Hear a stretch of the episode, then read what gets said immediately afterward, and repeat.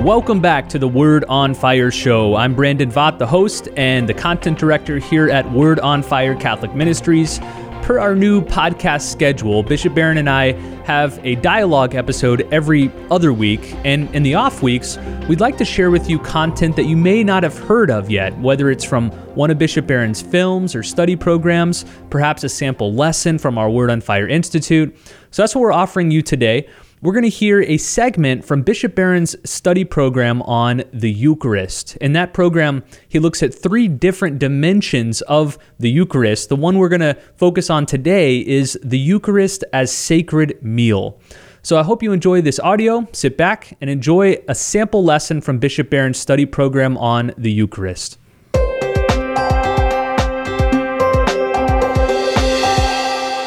Think of the most festive, fun filled, enjoyable, life giving meal you've ever been at. Food and drink and steady supply, lots of laughter, good cheer, lively conversation, life being shared, the kind of party you wish would never end. That gives you the best idea on biblical grounds of what God intends for His people. The sacrum convivium, the sacred banquet, is a master image in the Bible of what God intends. And I want to put that in the widest possible biblical framework. Go right back to the beginning, the book of Genesis. God creates the heavens and the earth. Why? Why does God create? The church has consistently said, not out of need. God needs nothing. God is God, utterly perfect in every way. The world adds nothing to God's greatness or perfection. So then, why does God create? Here's how Thomas Aquinas put it bonum diffusivum sui. It means the good is diffusive of itself. The good tends to bubble over. When you're in a good mood, you don't hide away, but you tend to bubble over. You want to share. So, Vatican Council I said God does not make out of need, but God creates out of a desire to manifest His glory. Now, you see what this means? It means the world in its entirety has been loved into existence. To love is to will the good of the other as other. Not to will someone's good so that you might benefit from it. That's indirect egotism. To love is to will the good of the other. Well, see, that's all God can do. God can't benefit from the world. Therefore, whatever is good and perfect in the world is for the sake of the world. God having loved it into existence. And because all things, in all their variety, look how the book of Genesis exults in the variety of God's creation planets and stars and all the animals that move on the earth, even the things that creep and crawl upon the earth. It exults in the variety of God's creation. All those things are connected to each other because they all come forth from the divine source. Who's the summit of creation? The Bible speaks of Adam and Eve, who are given dominion over the earth. Now, don't read that as domination. Read it rather as stewardship. We hear that Adam gives names to all the animals. He catalogs them. Greek words katalogon, according to the word. What's he doing? He's naming them according to the intelligibility that God has placed within them. That's why the church fathers said Adam, before the fall, is the prototype of all science and of all philosophy naming things in accord with their God given intelligibility. More to it, the Father said. Adam, before the fall, is the first priest. The same word is used in Hebrew for the tilling of the soil of the Garden of Eden and for the caring for the temple in Jerusalem.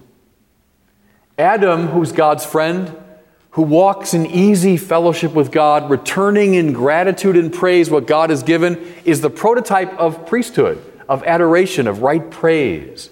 Now, look at this image. All things having come forth from God, all things connected to each other. Now, Adam, the scientist, the philosopher, the priest, returning in praise and gratitude what God has given to him. What better image could we find for this than the sacrum convivium, the sacred banquet? Is it accidental that in the book of Genesis, God gives them a great permission? We focus on the prohibition. I'll get to that in a second. But God gives this great permission eat, eat of all the trees of the garden. Eating, mind you, a meal right from the beginning. The holy banquet is evocative of what God wants for his creation.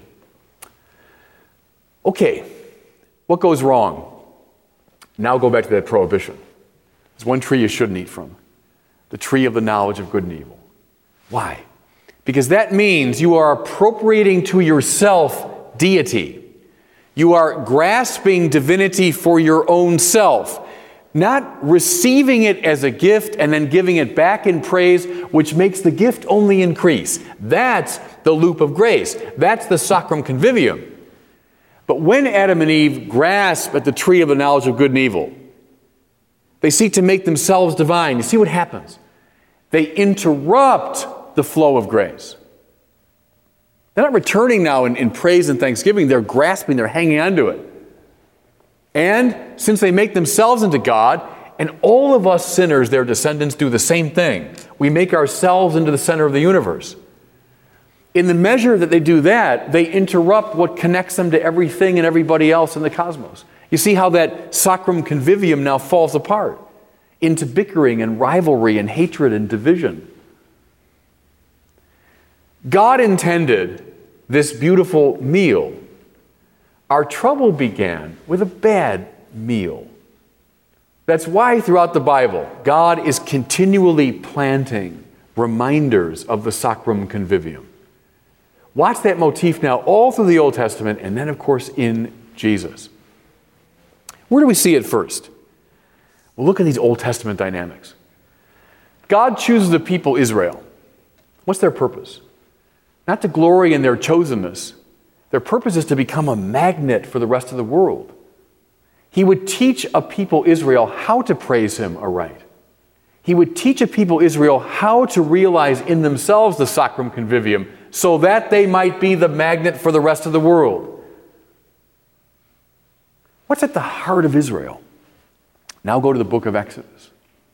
As God calls them out of slavery in Egypt, He calls them into freedom. He says, I want you to take a lamb. I want you to gather in your families around the table, slaughter the lamb, then eat it. And in this Passover supper, you will find your sacred identity. And he said, I want that Passover supper to be repeated down through the ages as the sign of the people that you are. You see what he's doing? He's reestablishing in Israel the lost sacrum convivium. The Passover supper is itself a kind of recovery of Eden and the integrity of the creation that God wants. Another great biblical image now. Go to the second chapter of the book of the prophet Isaiah. Isaiah speaks of, in his eschatological vision, this great mountain, the mountain of the Lord. And there he says, all the tribes go up, the tribes of the Lord. What's on the top of Mount Zion?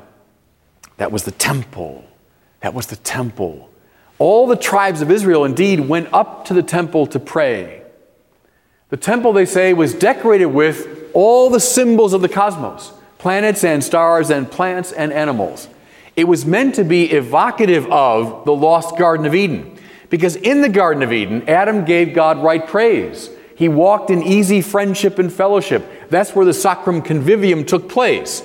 Now, the temple on the top of Mount Zion is the recovery of the lost Eden.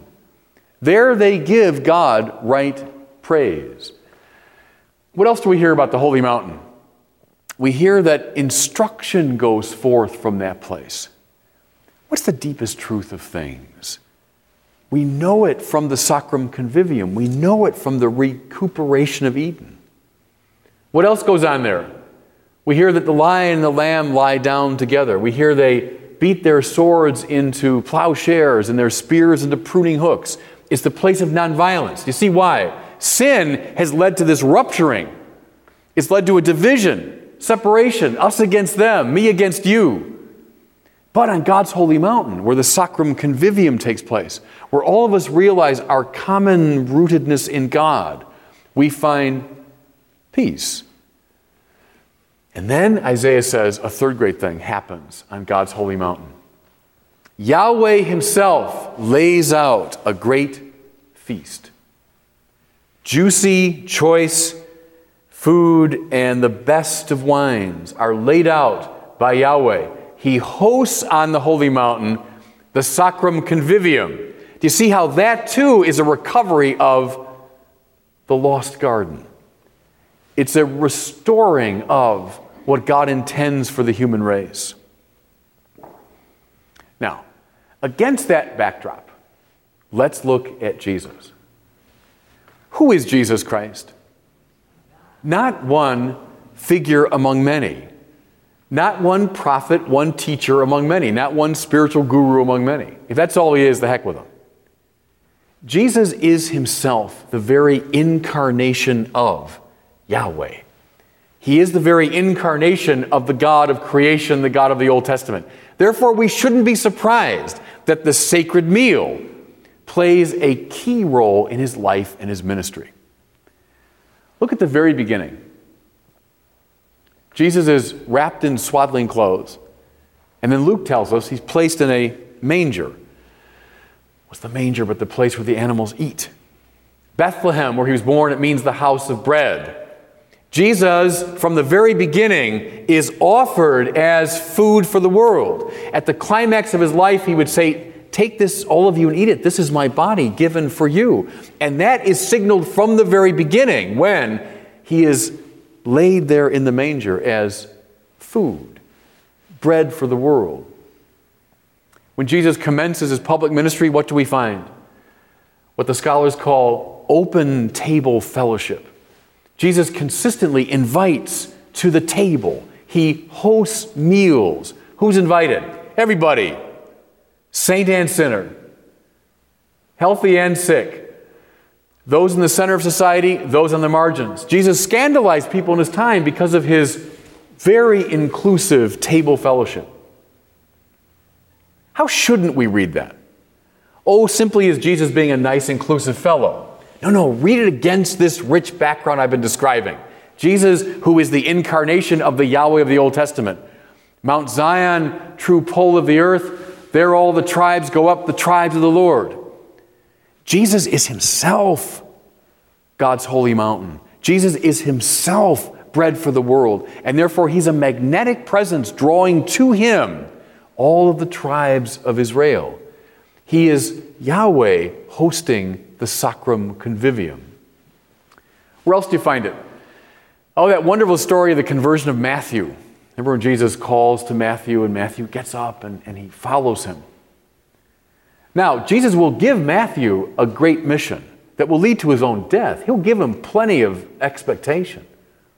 But the first thing he does after Matthew rises up and comes to him, the first thing he does is he sits down with him at a banquet. He wants to commune with him in friendship, the way Adam once communed with Yahweh in easy fellowship. And then it says, To that banquet came all of Matthew's fellow tax collectors. Much to the shock and chagrin of those around Jesus, but that's Yahweh's role. That's his job, is to call to him the lost and the marginalized and the sinners of the world. So they came to the holy banquet. You know, a scene that must have haunted the imaginations of the first Christians, because you can find it in all four Gospels the story of the multiplication of the loaves and fishes. It's absolutely archetypal for everything I've been talking about. Jesus is up on a mountain. Well, there he is. That's Isaiah's holy mountain. He's been preaching and teaching. See, because from that mountain, instruction goes forth. And so the word of God speaks to the people. They're attracted to him by the thousands. The disciples notice now we're out here in this, in this out of the way place, and these people are hungry, and Lord, give us permission to send them away. Here's the old voice, by the way, of sin. The Greek word diaballein, it means to scatter. Diabolos, diablo, diabla, the devil. That's that word means. Diaballein means to scatter. It's always the instinct of sin. Lord, give us permission to scatter them, send them away. No, no, no. Jesus called 12 disciples not to scatter Israel, but to gather them. And that's why he says, No, no, tell the people to sit down. And what do you have?